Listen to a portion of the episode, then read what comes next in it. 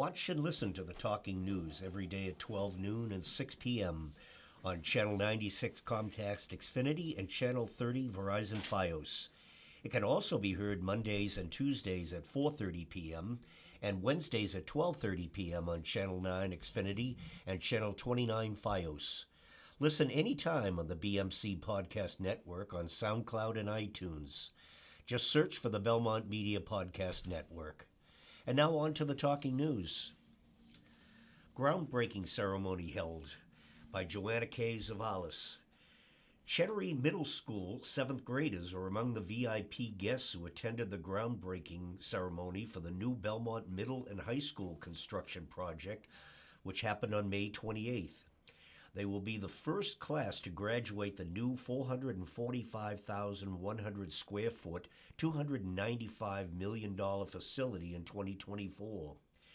The Massachusetts School Building Authority will reimburse the town 80 million. Senator William Brownsberger addressed the crowd with tears in his uh, in his eyes, and he said, "I really enjoyed telling my colleagues that our town voted for this project with 76 percent."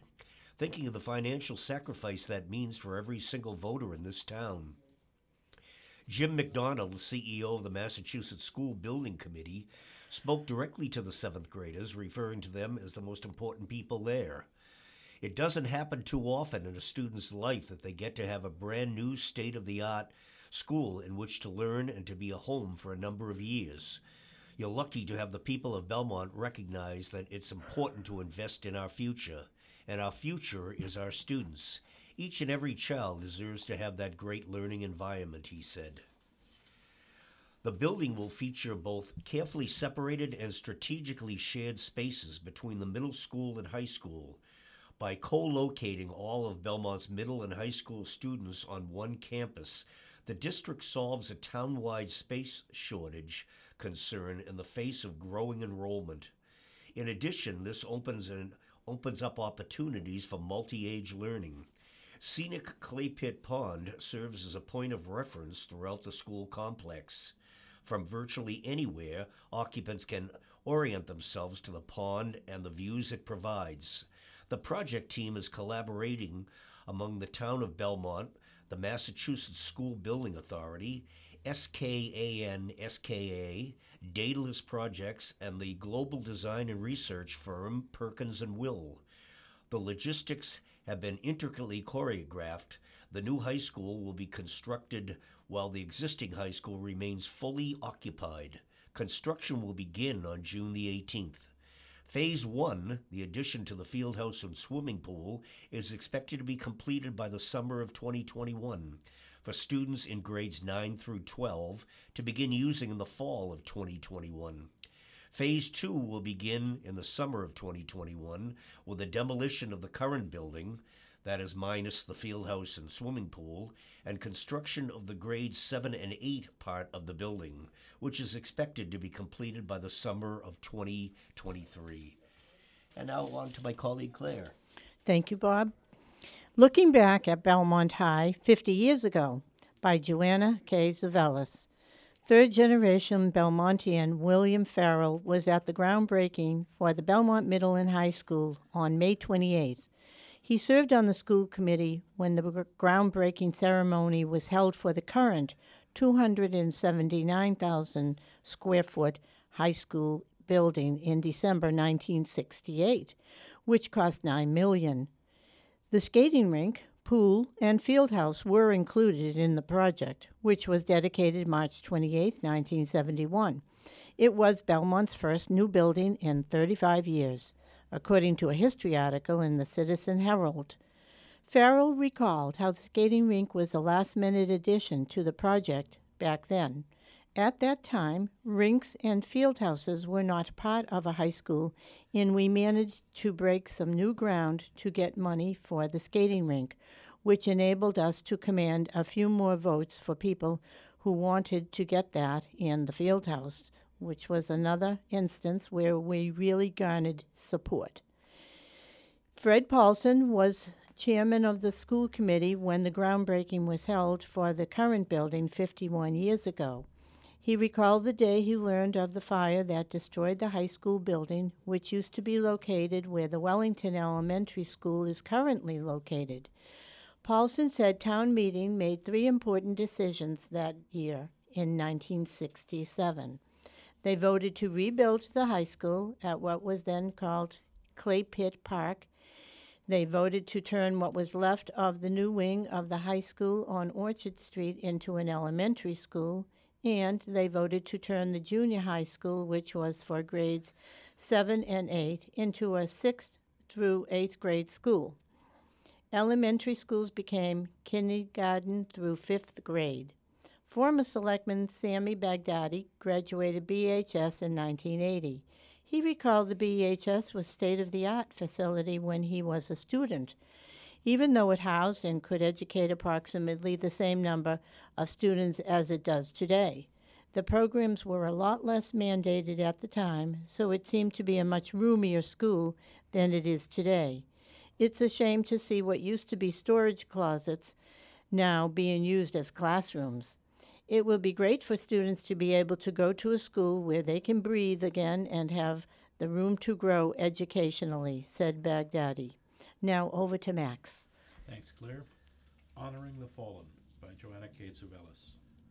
Veteran Services Officer Robert Upton was pleased with the turnout for this year's Memorial Day Parade on May 27th and even more pleased with the perfect weather for the event.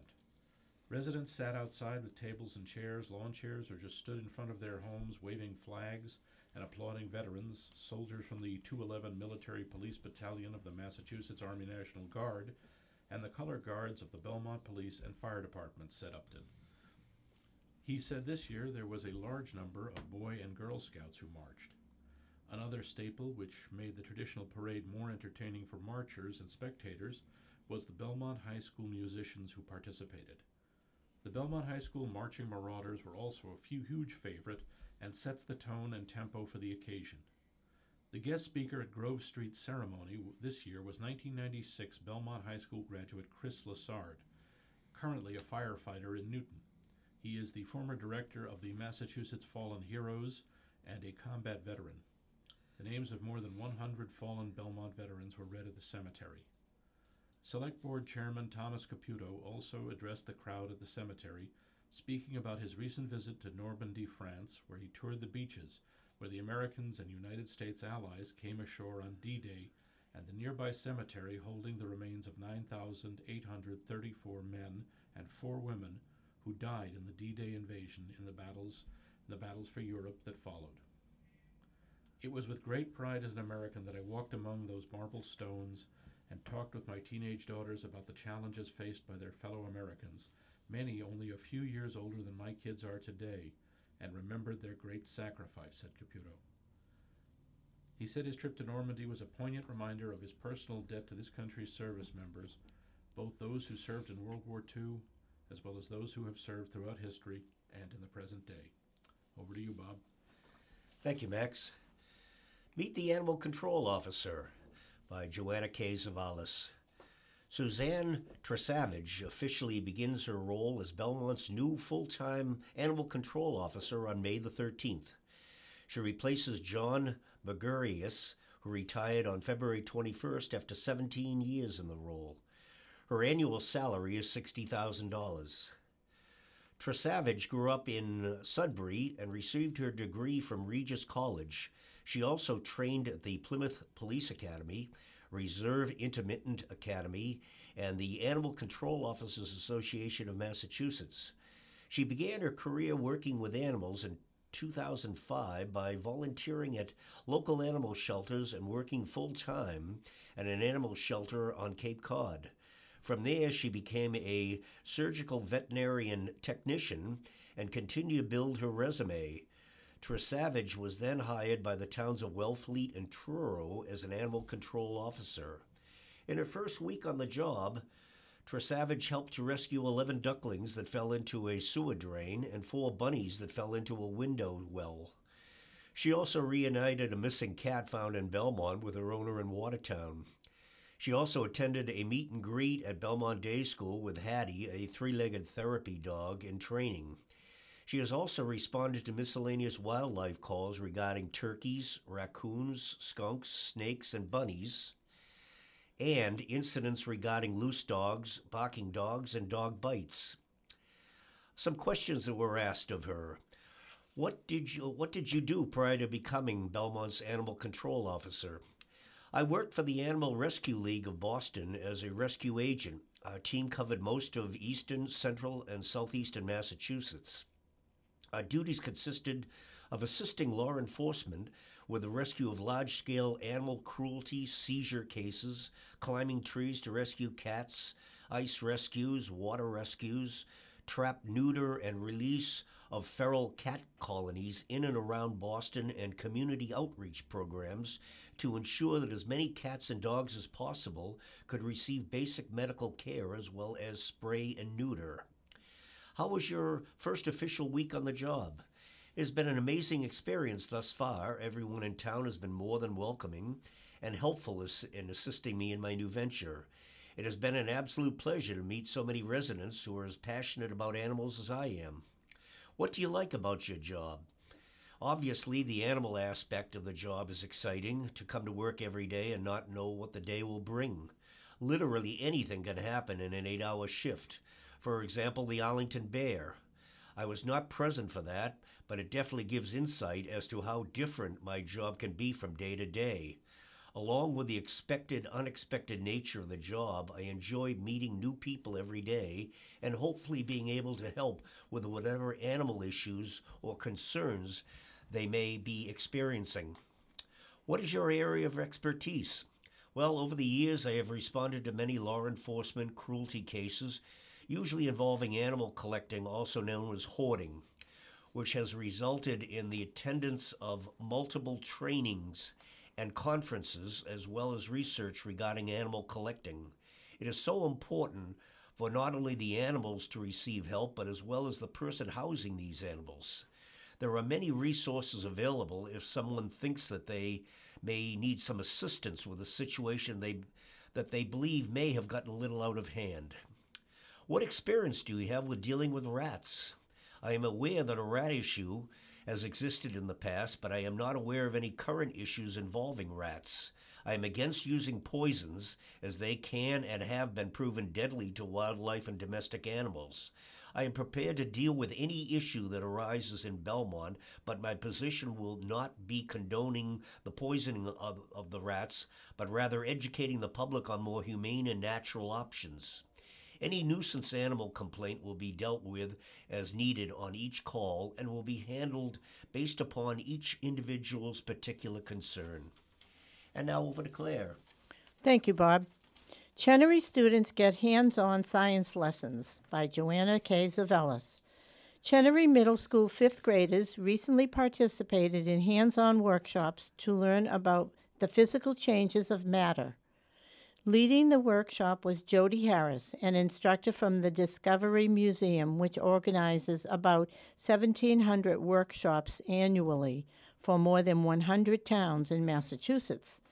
Harris gave students a lesson on the physical properties of solids, liquids, and gases using dry ice and liquid nitrogen. They saw how liquid water changes to gas, how flowers and rubber bands shatter, how a banana can be turned into a hammer, and how solid metal can can shrink in a metal matter of seconds. Students then had the opportunity to break up into groups and experiment with dry ice activities at five different stations. In one of the demonstrations, Harris put dry ice inside a balloon and heated it up, causing the balloon to expand to teach students a lesson on how carbon dioxide gas spreads. She dipped a banana and flowers into liquid nitrogen and showed how the flowers became hard and shattered when crushed, and the banana became like a hammer. Students took turns putting dry ice inside small plastic container with a cover, which popped open after a few seconds. They also mixed dry ice with boiling water and saw how it changed to a fog like gas, which they were able to pour onto their heads without getting wet. They also mixed dry ice in a tub of warm water with dish soap to create bubbles, which they were able to scoop up in their hands and then watch as it disintegrated into gas. The 16 workshops over a four day period were funded by the Chenery PTO. Elizabeth Baker, Director of Science and Technology Engineering for Belmont Public Schools, said the format was a one class of students at a time, allowed for maximum, maximum student investigation at each of the stations. I was really impressed by the Discovery Museum presenters. Their content, knowledge, skill, with their presentation and application of child development appropriate for a fifth grade audience. We definitely hope to bring this workshop back for fifth graders next year and are looking into other grades that also could have a great content fit, said Baker. Fifth grader Ryan Park said it was really fun. He especially enjoyed creating fog when the dry ice was mixed with boiling water. It felt really weird when I tasted it and when it got on my hair, he said. Now, here's Max. Thanks, Claire.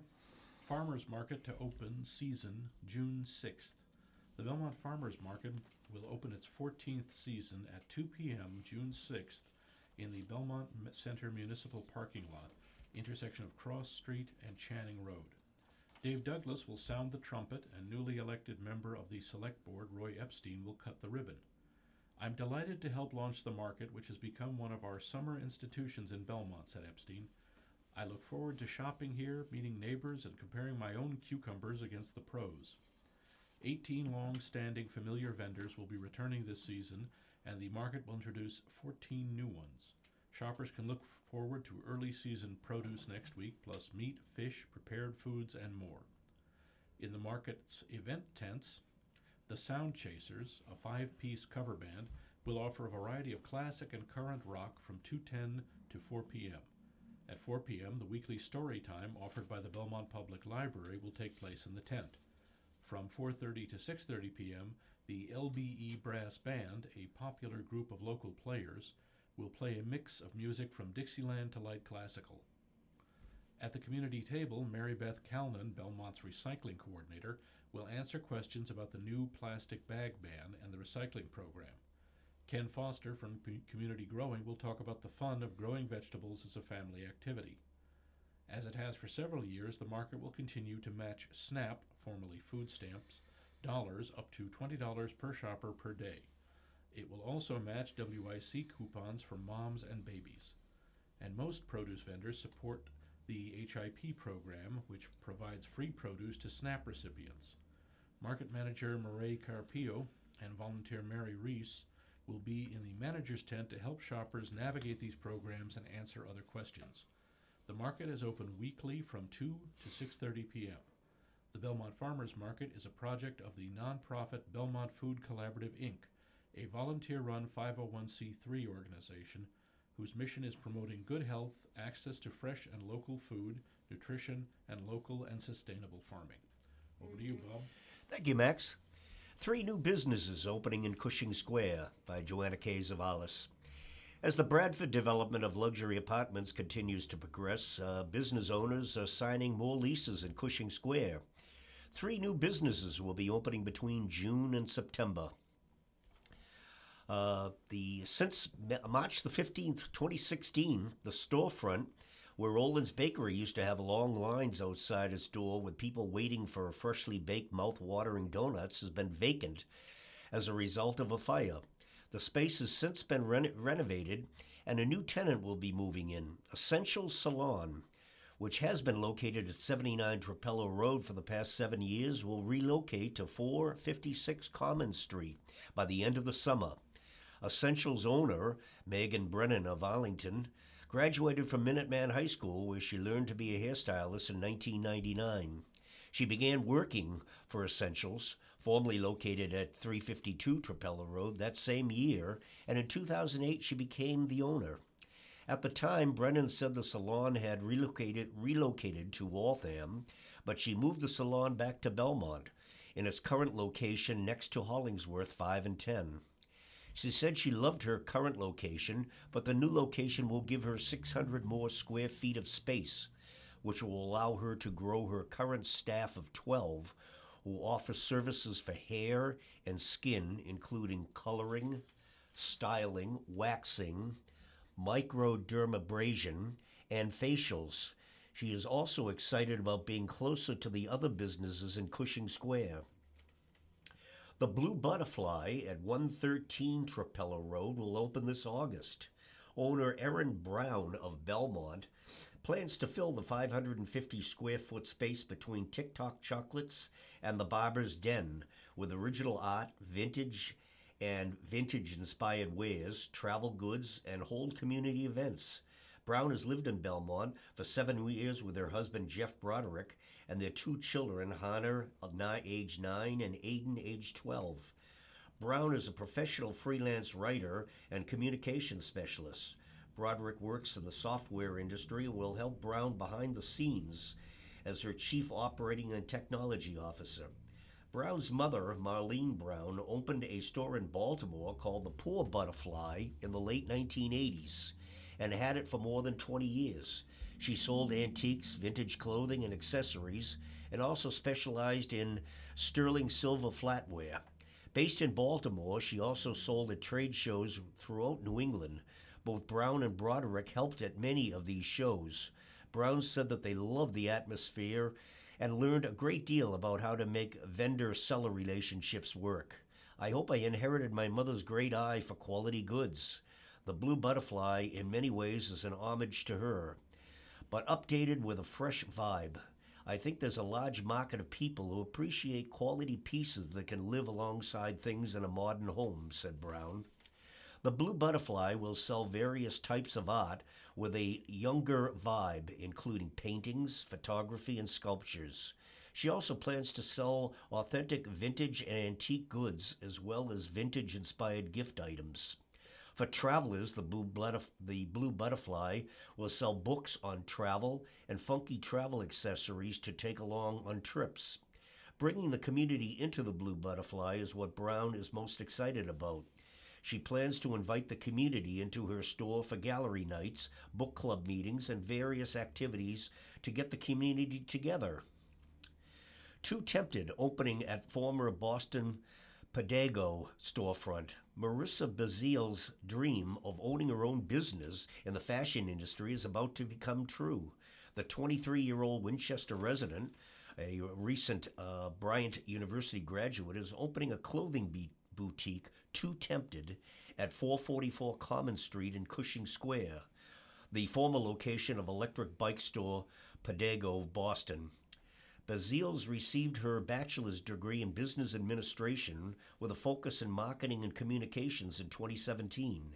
She began working in a corporate marketing role, but soon realized she wasn't truly happy with what she was doing.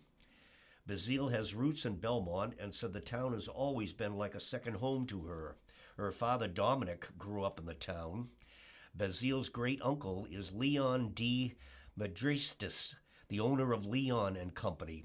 Her cousins, Damien, Dante, and Filippo de Magistris, are the owners of Il Casale and the Wellington. Her sister, Nicole Rabello, also lives in Belmont with her husband, Justin, and their two young children. The name of Bazile's new store, Too Tempted, was inspired by her desire to get out of the corporate world and also goes along with the impulse people feel when they are shopping for things they love. Too Tempted will also sell accessories, including shoes, handbags, and handmade jewelry. Quality is very important to Bazile when she was looking for brands to sell. And now on to my colleague Claire. Thanks, Bob. Czech director spoke at West Newton Cinema.